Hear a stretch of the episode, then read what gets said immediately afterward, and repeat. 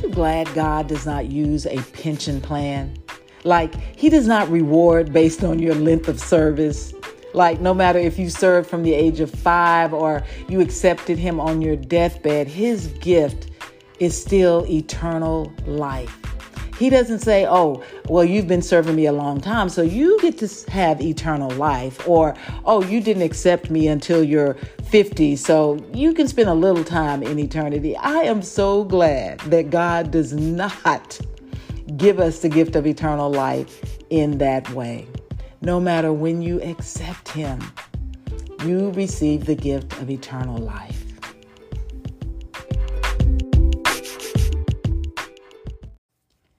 Happy Monday, happy Monday, and welcome to Audacity Presents. I am glad you decided to join us today. So let me ask this question How many times has someone made promises to you, but they didn't keep them? I'm sure this has happened to 99% of us. How did you feel when that person didn't keep their promise? Better yet, when you yourself have to break a promise, how do you feel?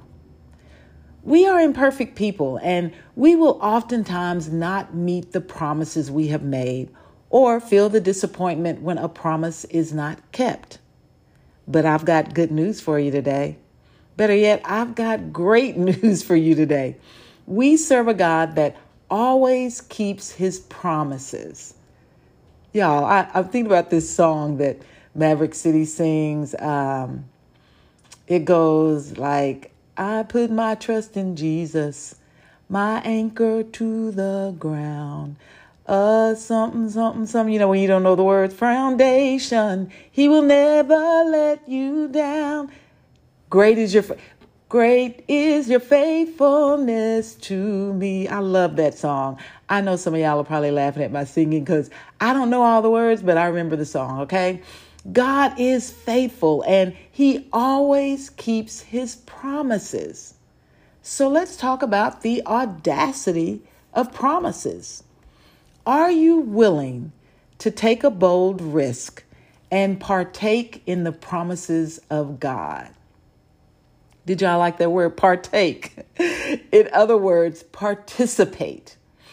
I remember seeing emails or commercials about these class action lawsuits that uh, they would send these notices stating if you took a certain prescription drug between the time of 1989 and 2000 I, I don't know i'm just giving an example but but it says you may be eligible to participate in this lawsuit and get paid. What's interesting is thousands maybe even hundreds of thousands of people would participate and when the suit was settled, if you're lucky, you might have received a few dollars, if anything. The class action suit invited you to partake or participate, but the promise of the payout wasn't a guarantee. The lawsuit just said you may be eligible. Today, I want you to know when you accept Christ as your Lord and Savior, when you place your faith, your trust in Him, you are now eligible for every promise He has offered. Whether you knew Him from the time of your birth or the last breath of your life and you confessed Christ, you are eligible for all of the promises He has given to those who are His.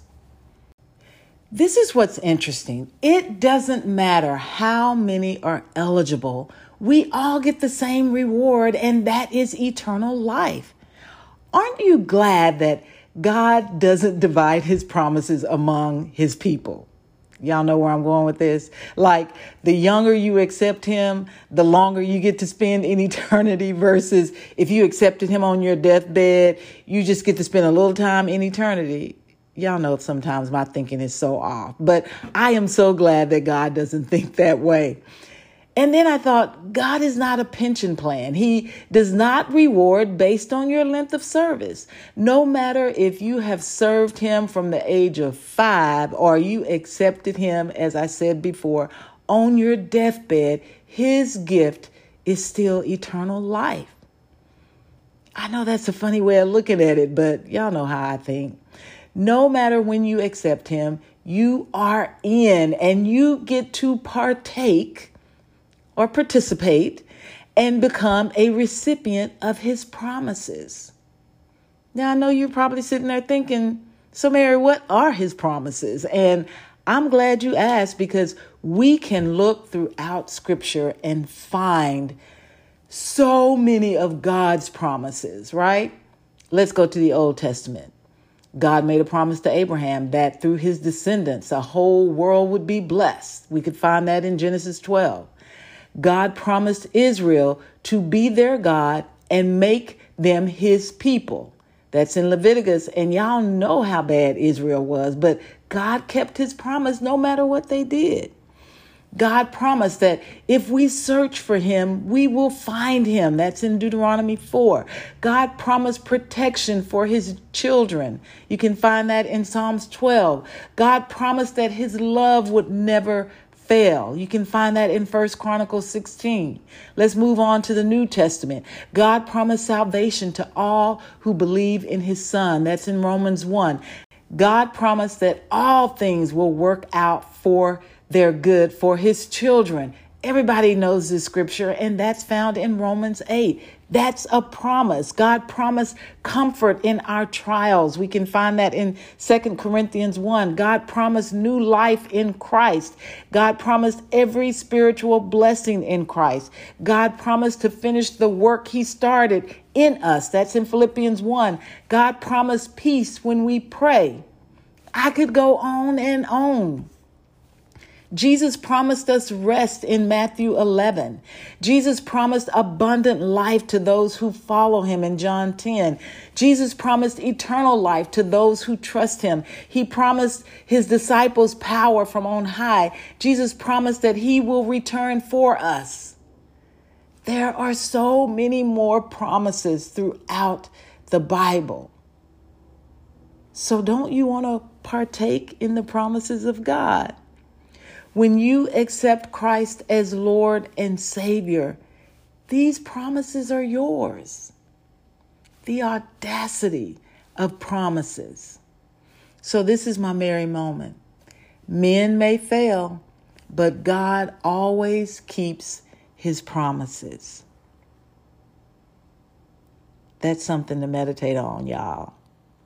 And so, of course, I'm going way, way back. Shout out to my girl Yolanda because me and her, we go way back to those Baptist songs that uh, we grew up on that made no sense to us back then. But as we have become older, man, they mean so much.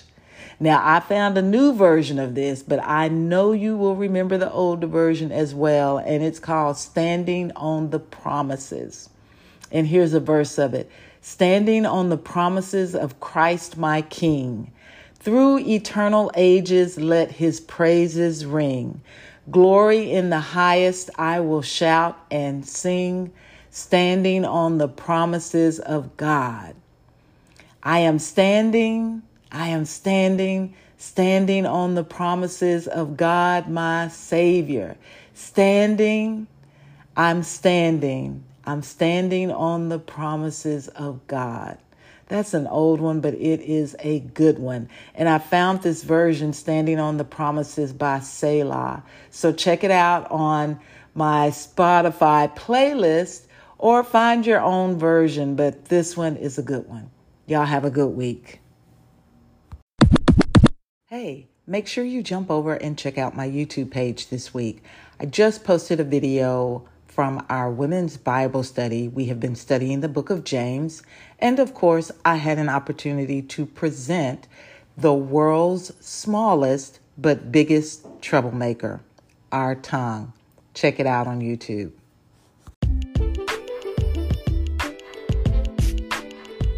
Hey, I hope you enjoyed the show today. And remember, Christ died for you, was resurrected for you is returning for you, all because He loves you. Now, all you have to do is confess, believe, and trust in Him. We'll see you next week.